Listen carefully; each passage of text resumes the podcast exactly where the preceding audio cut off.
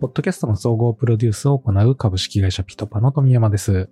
この番組は企業がブランディングや採用などを目的として運営するポッドキャスト番組、オウンドポッドキャストの作り方について話す番組です。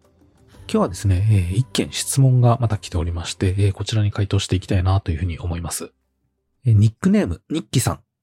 いつもためになるお話ありがとうございます。企業が情報発信をしていく手段として、ポッドキャストを検討しているんですが、インタビュー形式のものが良いか、など、えー、いろいろ迷っています。ゲストブッキングなど大変な印象もあり、どのようなフォーマットが良いのか、メリット、デメリットなども含めて教えていただけると幸いです。とのことで、えー、こちらご質問ありがとうございます。そうですね、えー、まあ、ポッドキャストいろいろ、まあ、喋るというところで、フォーマットいくつかあるかなと思いますので、まあ、今日はこのあたりですね、ちょっと順番にお話ししていきたいなと思います。大きく分けると、企業のポッドキャストで作っている形で言うと、まあ、海外の事例とかも含めて言うと、まあ、3パターンぐらいなのかなというふうには思っています。一つが、まあ、インタビュー形式ですね。まあ、この質問者さんからも来ているインタビュー形式ですね。二つ目が一人喋りですね。今はこの僕がやってるような、形式、一人で喋っていくというのと、パネルっていう風に言われているんですけれども、まあ、複数人の人たちで、まあ、固定メンバーで、えー、いろいろ話をしていくという、そのパネルと言われているような、まあ、この三つの形式が多いのかなというふうに思います。じゃあ、それぞれちょっと詳しくメリット、デメリットとかお話ししていきますね。まず一つ、インタビューなんですけれども、これ、まあ、海外の調査とかですと、えっ、ー、と、一番多いパターンらしいですね。これですね、ちょっとエピソードの概要欄の方にもリンクを貼っておこうかなと思うんですけれども、だいたい63%、3分の2ぐらいがインタビュー形式らしいですね。企業がやってるポッドキャストの形式として。まあ、インタビュー形式といっても、ゲストさんを呼んできて、まあ、議論をしながら話すという形式なんですけれども、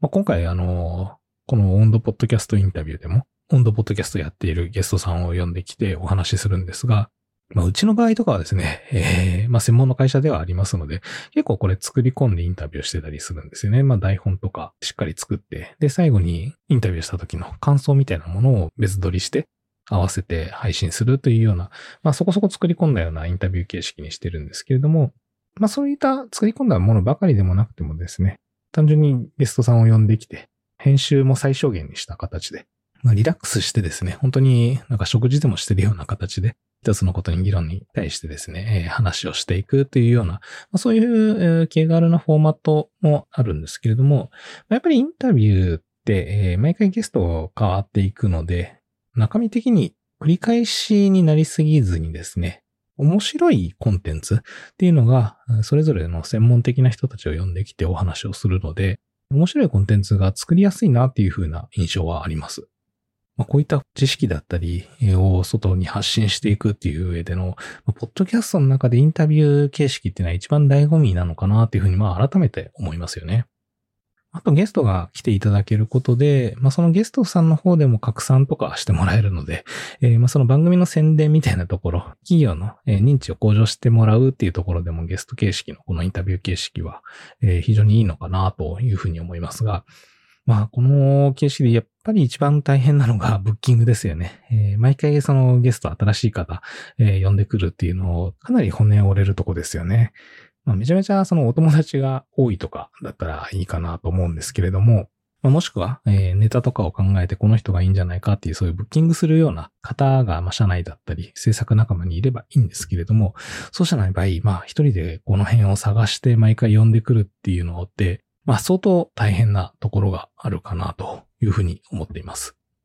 もちろんですね、その社外から毎回呼ばなくても、え社内の人間の方をゲストに呼ぶっていうことであれば、そこはまた一つ、そのハードルが低くなるかなというふうに思いますが、まあ、それでもやっぱり毎回毎回ですね、えー、新しい人に、えー、こんな番組出演どうですかとかっていうのって、え、よほど仕組み化しないと大変だなっていう印象はあります。これはあの、資生堂さんのやってる番組とかですと、まあ、研究職の方がすごい、えー、たくさんおられまして、その方たちにこう順番に、えー、その研究しているものについて深掘りしていくような話とかっていうと、まあまあまあ、あの、社内にもそういうエキスパートがいっぱいいるので、まあ、ブッキングだったり、ネタにはこと書かないのかなと思いますが、まあ、そういう会社じゃない限りはですね、えー、このあたり、えー、そこそこ気合がいるかなというところはご認識いただければと思います。え、二つ目ですね、えー、一人喋り。まあ、これ今自分がやってるような、こういう一人喋りのところなんですけれども、まあ、何がいいかっていうと、楽は楽なんですよね。一人で自分で決めて思い立った時、あるいはそういうネタが思いついた時とかに、まあ、パート取れてしまうっていうのが、非常に楽ではありますので、一番その更新のしやすさみたいなところで言うと、ハードルが一番低いかなというふうに思います。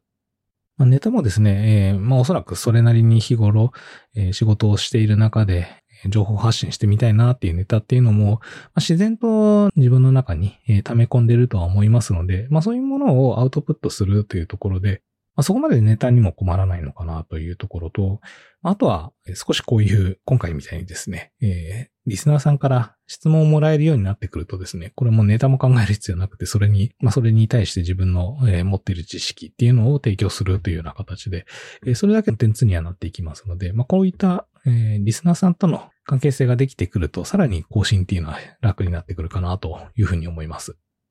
ただ、これですね、まあ、やっていて思うのが、喋りのスキルっていうのは相当必要かなと思います。先ほど、その思い立った時にパーッと喋って取れるっていうメリットもあったんですけれども、まあ、このエピソードとかの場合だと、まあ、ある程度ちょっと下調べして、こういった順番で話そうみたいなメモ書きぐらいは実はしてるんですよね。この辺をまあ全くせずに自分の頭の中で整理して、ばーっと喋れる人っていうのとか、あとは話が上手い人っていうのは一定数いると思うんですけれども、えー、そうじゃない場合、えー、それなりに撮った後もですね、結構編集に、えー、収録時間の倍ぐらいですかね。今日だと多分15分20分ぐらいのエピソードになるかなと思うんですけど、だいたい1時間ぐらい編集でかかってたりしますし、えー、準備にでもですね、20分30分ぐらいちょっといろいろこういう構成で話そうみたいなところで準備かかっているので、それなりに話のスキルがない人だと、ちょっと時間かかってしまうなっていうのはあります。まあ、やっていてね、のそのデメリットって言いますか注意点みたいなところで言うと、結構この一人喋りの場合、えー、その時のモチベーションって言いますか、気分によっても内容、喋、まあ、れる喋れないっていうのが出てくるなっていうのがありますね。他人とこう一緒にお話をするっていうところであると、まあもうその時間も決まっているので、まあ、どんな、えー、精神状態だったとしても喋ることができるかなと思うんですけれども、これやっぱり一人で喋るときに、例えばめちゃめちゃイライラしているとき、えー、怒っているとき、誰かと喧嘩したときとか、もうテンションがだだ下がりの時とかってありますよね。そういう時に取らなきゃいけないみたいな、えー、もうタイミングが来てしまうと、これちょっと喋るのにかなりの力が必要になってくるかなと思います。なので、ある一定のこうテンションを保ちながら、こう定期的に更新していくっていうところが、もしかするとそういうので、えー、邪魔される可能性があるかなと思いますんで、そこら辺がちょっとデメリットになるかなとは思います。まあ、最後ですね、えっ、ー、と、パネルというところなんですけれども、これはその固定メンバーで集まってディスカッションしていくっていうような形式になるんですけれども、まあ、その中でもですね、ちょっと一人は、えー、こう、司会的な回し役みたいな、えー、そういう人は置く必要がありますので、ある程度そのメンバー構成っていうのも固定でやっていく上で、えー、ちょっと考える必要は出てくるかなと思います。で、まあ、あの、3人、まあ、2人ないし3人ぐらいで固定メンバーで話していくというところで言うと、まあ、それぞれがですね、こうネタを持ち寄ってですね、今日は誰々のテーマで話していくみたいなところでディスカッションできるっていうところで言うと、まあ、そんなに下準備もいらないですし、お話しするようなテンションでいけますので、実際その収録、編集にあたっては、まあ、そこまで時間は必要ないかなというふうには思うんですね。えー、まあ、それぞれ集まって、で、ネタについてお話をして、で、その議論のところを深掘りしていくっていうところが、えメインになるんですけれども、まあ、デメリットとしてはですね、やっぱり二人ないし三人、えー、三人とかが多いかもしれないですね。えー、とかなるとですね、これもこれで日程の調整実は大変だったりはします。もうほとんど、あの、日課のように、えー、定例の会議のように埋めているっていうところがあればいいと思うんですけれども、そうじゃない場合になかなか時間が合わないみたいなことも、えー、実はあったりするのかなというのと、もう一つがですね、えー、二人ないし三人集まると、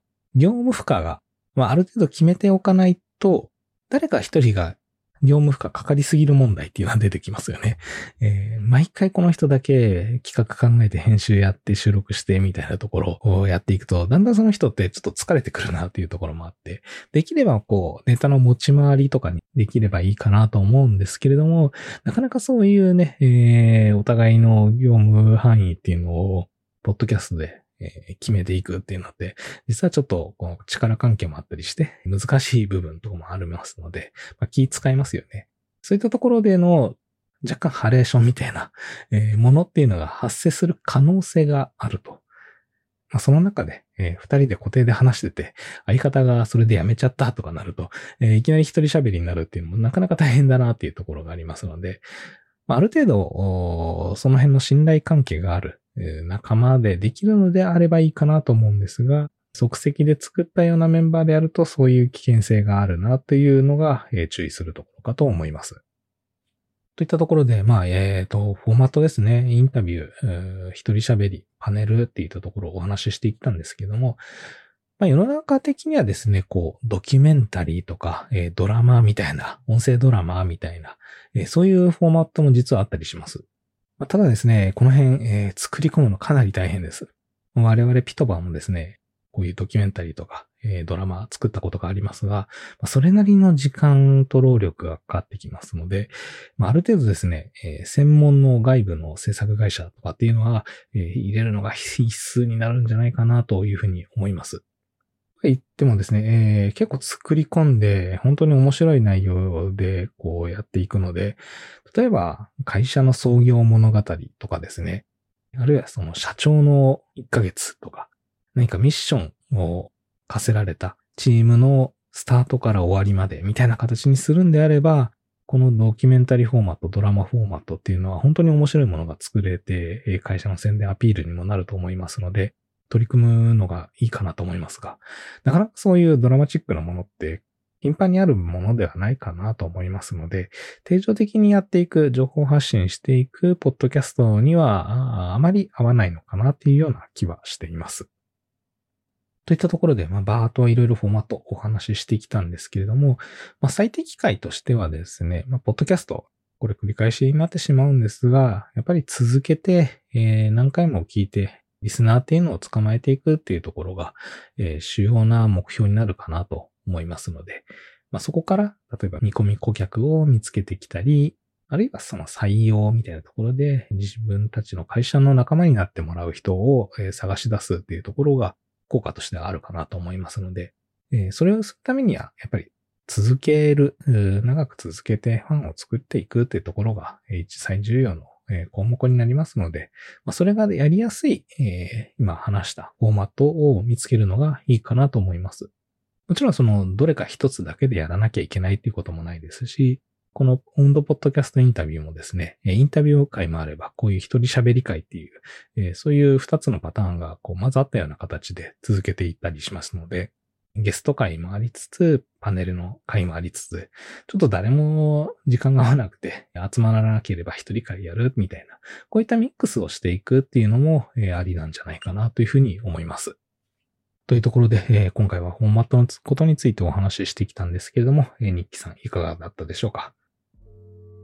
この番組では、企業はブランディングや採用などを目的として運営するポッドキャスト番組、温度ポッドキャストの作り方について話す番組です。有益な情報だなと思っていただければ、番組の評価、フォローいただけると大変嬉しいです。それとですね、質問、まだまだお待ちしております。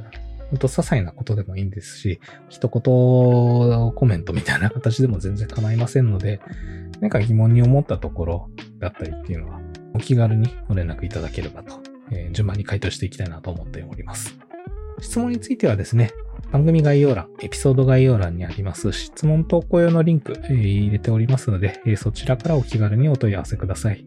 えー、最後に宣伝にはなりますが、ピトバではブランディングやマーケティング、採用などを目的としたポッドキャスト番組、制作支援を行っております。こちらもお気軽にご相談ください。先ほどの質問のフォームからでも大丈夫ですし、えー、ピトパのホームページからでも構いません。よろしくお願いいたします。それではまた次回。今日も最後まで聞いていただきありがとうございました。